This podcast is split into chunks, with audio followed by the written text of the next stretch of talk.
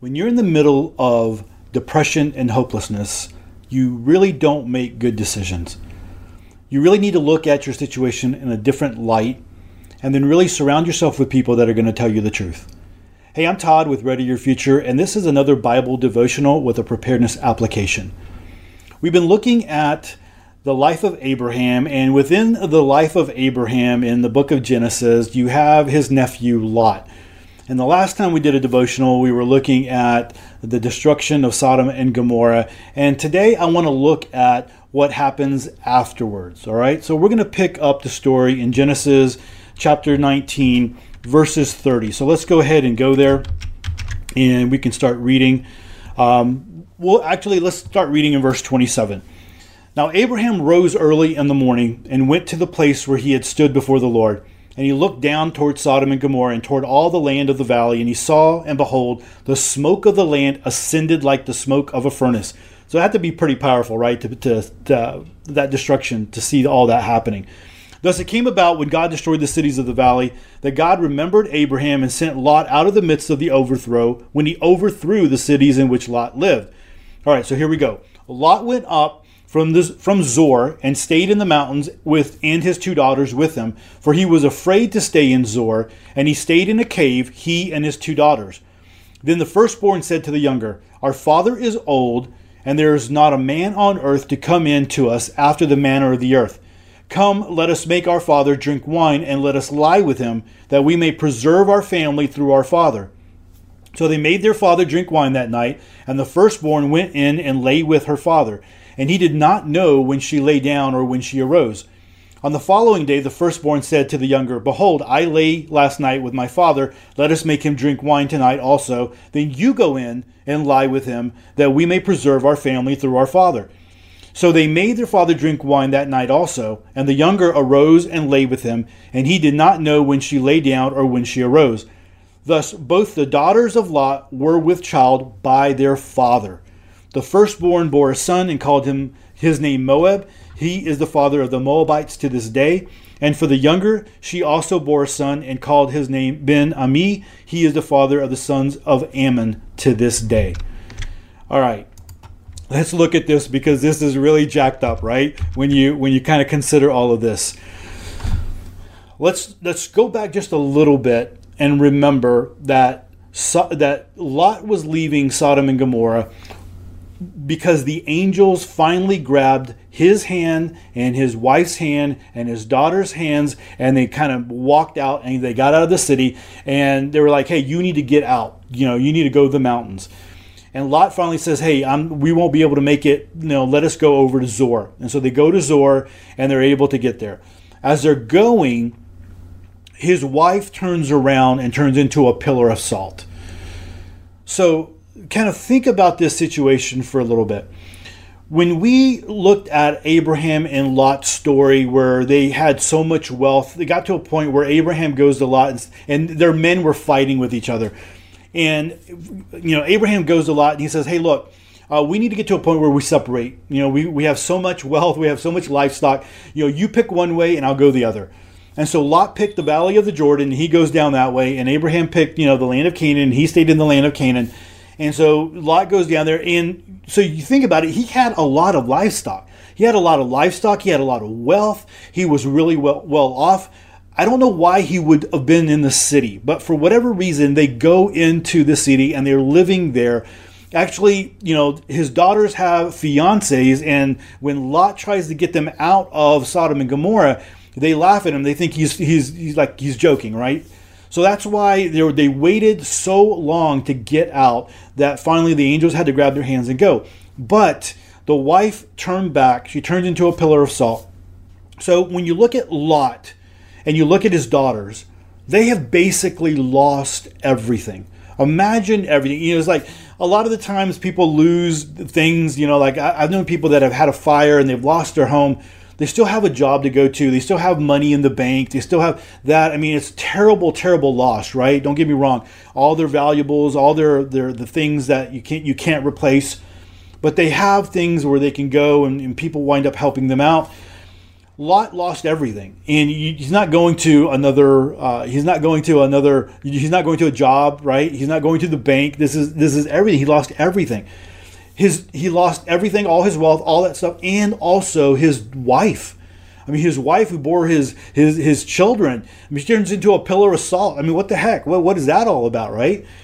And his daughters you look at his daughters his daughters they were engaged to be married their fiancés. They were like all excited. And if you ever dealt with you know someone who is engaged to be married they're, they're excited they're planning their wedding they're thinking about all this they're in love and they're doing all this stuff right? And it's like they're they're they're ready to go. And they wind up losing their fiance and so they've lost all this stuff all their stuff and then and then people that are precious to them Things always look worse when you're in the middle of depression and hopelessness. And listen, if anybody had reason to be in depression and hopelessness, it was Lot and his two daughters. Now, for whatever reason, he goes to Zoar, but he's there and he's afraid. Maybe he's thinking, our decision to go to Sodom and Gomorrah got me into this situation. I'm not going to stay in Zoar. I'm going to go to the mountains. Now, I don't know why he would not have gone to his uncle Abraham. It's like, girls, pack up, load up, whatever you can find. Let's get some food. We're going to go. We're going to find Abraham and we're going to go live with him right there there would have been all different kinds of you know uh, opportunities there abraham might have set him up again with hey here are some uh, livestock you know these are yours or you know work for me for a couple of years and you get your own livestock back or or whatever it might be he would have had some opportunities but instead he goes out to the mountains and he's you know he, they're there they're they're in this depression and hopelessness and his daughter starts saying, There's nobody to preserve our family. Now, think about that. They had just come from the town of Zoar. Zoar, where there would have been men there, which would have been able, they would have been able to marry. If they would have gone to Abraham, there would have been men there that they would have been able to marry there as well. There would have been a way to preserve the, you know, the, the family. When you when you think about that, they would have been able to be, be married, and they would have been happily married, and all this, you know, whatever it goes into all of that. But they're not thinking. Lot's not thinking. The daughters aren't thinking. So what do they do? Let's get our father drunk and have sex with him and have a baby with him. What the heck? Just that just doesn't happen, right? And so they wind up doing that. They wind up having and getting the father so drunk. Lot gets so drunk that he doesn't even know that his daughters have been there, right? And it, think about think about what that looks like later on down the road when his daughters wind up pregnant. Like, what in the world happened? Well, Dad, you were drinking so much that you know we went in and we slept with you, and we got you know we got pregnant by you. These are your children. I mean, come on. That that is just the the thought of that. It's such a bad, bad, bad decision for that to happen. But Things like that happen when we are in depression and hopelessness. We start to make bad decisions. Maybe not sleeping with your father type de- decisions, but people make bad decisions. Leaving a job, leaving uh, a relationship, leaving uh, you know a city and going somewhere else just because they're like, I, I don't know what to do. I'm not thinking straight. I'm going to go out and I'm going to go ahead and make this decision, and it's a really really bad one there was always options and opportunities for Lot and his daughters to uh, to make better decisions, but they didn't. So, what's the application here as believers? As believers, we need to train ourselves to not make spare of the moment decisions when it comes to a big life decision. So, you know, you're going to the grocery store and you're, you know, you know, you're looking for a parking space you don't have to you know worry about that right? You're, it's a decision you're going to make or maybe what you're going to eat. Uh, what, what am i going to eat today? Am i going to go eat a salad or am i going to eat you know vegetables and rice? I mean what am i going to eat? That's not that big a deal. But when you're talking about big life decisions like who you're going to marry who you're going to be in a relationship with that could possibly be you know involved in marriage who you know where are you going to work? Uh, where are you are you going to jump ship from one job to another? Are you going to move houses? Are you going you know they say like moving houses is almost the same kind of stress as losing a family member, right? If, if a family member was to die, or moving to a whole nother city that you don't, you know, you, you don't know. You, you don't just make those big decisions just, you know, just at the spur of the moment. You really need to have a process. You need to have a process. And the process might look something like this. And it might not be the exact process that you need to use, but you need to have a process so you're not making just spare the moment decisions. So it could look something like this What are the pros and cons? Hey, you get offered a new job. What are the pros and cons of this new job? And you write them down maybe your decision process and maybe in the in the idea of a new job you have a week to think about it. They give you some time. You take that week you start thinking about it you start processing it. As a believer you better be praying you better be you know reading the, the scripture and all those different kinds of things and, and looking for insight that the lord would lead you. It's funny because sometimes you know we get a, an opportunity for a new job and, and we look at the the amount like oh we're going to be making this amount of money. It's a real big promotion. It's a big big raise. And we're like okay that's that's that's it. That's that's the answer to prayer, and it might not be. If, you might make that jump, and it might be one of the worst decisions you ever made, you know, and then you regret lo- losing or leaving the job that you were at before. So have a process, write down some pros and cons, you know, give yourself some time to think about it, to pray about it, to read the word and to and to let the Holy Spirit move on that. And then seek the advice of a trusted friend.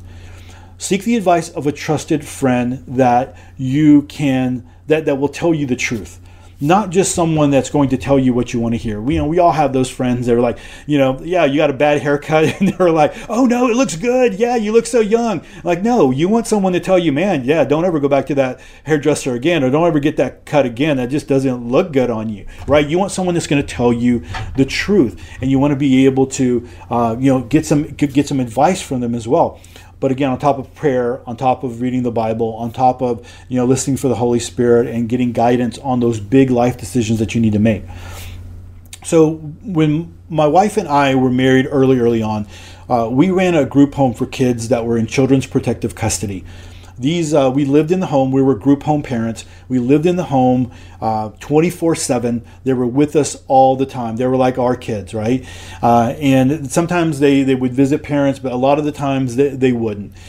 And we did this for 12 years, and we did it longer than anybody else that had done it for in the history of that of the agency. And so we had a lot of experience. But in that time that we did all that, there was times where we would get frustrated and there was times where my wife would say, "Hey, I've had it. It's time to move out. It's time to get out. We need to get out of here. We need to go do something else." And I would I would come back. And I'm like, "Babe, I, I don't believe it's not God's timing yet," you know. And so I wasn't at the same place that she was at. It's not God's timing yet there was times where I would get frustrated. I'm like, I've I'm had it with this group home. I've had it with the, what you know the agency or whatever it was. Uh, it, it, we need to move out. I need. I'm going to start looking for you know something else, another job to do and she would come back and say, um, you know, let's pray about it, but I don't believe it's God's God's timing. This isn't the right timing. When it was time for us to move, we both were in a complete agreement. So she was my trusted friend to be able to bounce off of, of this, to be able to like, hey, this is it. And she was going to tell me the truth because we value the things of God and being obedient to the things of God and being obedient to what, you know, uh, following God's will for our life. So, you know, we would bounce that off. And we've always operated that way. If you don't have someone like that, you need to find someone, you know, someone at church, maybe a minister, but someone that's going to tell you the truth and give you the truth. So, what's the preparedness application? As preppers, we need to make good decisions as well we're making decisions on uh, you know where to spend our money. You know, food. Are we are we going to spend food buy buy food or long term food storage? Are we going to buy gear? Are we going to pay down debt? Maybe are we going to go buy that you know that uh, homestead? Are we going to homestead? Are we going to leave our jobs and go homesteading? Are, are we going to you know uh, move out to a bigger home out a little bit further in the suburbs? Or are we going to go rural? Or we're going we're, we're making all these different decisions, and we need to make sure that we have the good that we make good decisions. Are your decisions you know surrounded by a process? Do you have a process or is it just man this really looks good? Because i can tell you i've made decisions before and not you know these big life ones. I mean the, those my wife and i always you know bounce off of. But there's been other decisions that i just i didn't make a good decision. I thought it looked really good and i made a decision and maybe around gear. I'm like hey this is a really good decision i'm going to make and it was just a really bad buy right? It was just a really bad decision, and I regretted it a little bit later on. And so we need to make sure that we have a process. If I would have had that process of let me write down the pros and cons, let me sit on this a little while. You know, it's funny, like all the time I, I wait on something, it's always like, ah, I don't need it, you know. But wait on it a little bit. And then maybe if it's if it's a little bit of a bigger purchase, I need to run it by somebody, I'll ask my wife or ask somebody in the preparedness community. The problem with that second part, right, is getting someone that will give you the truth is preppers are so isolated they keep to themselves so much that if you don't have a spouse that is someone where you can bounce things off, bounce off of, and that will tell you the truth, then you're really going to struggle with uh, finding someone that can that can fulfill that need, to fill that that ability to be able to to speak and, and, and give you the truth.